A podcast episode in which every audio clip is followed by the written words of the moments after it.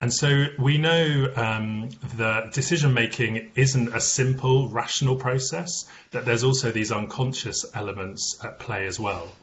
And so, um, as a result, if we're to influence um, these different ways that make pe- people make their choice, I think we're now all learning that whilst trying to educate people and inform them is really helpful um, because it does have an influence on the rational choices that we make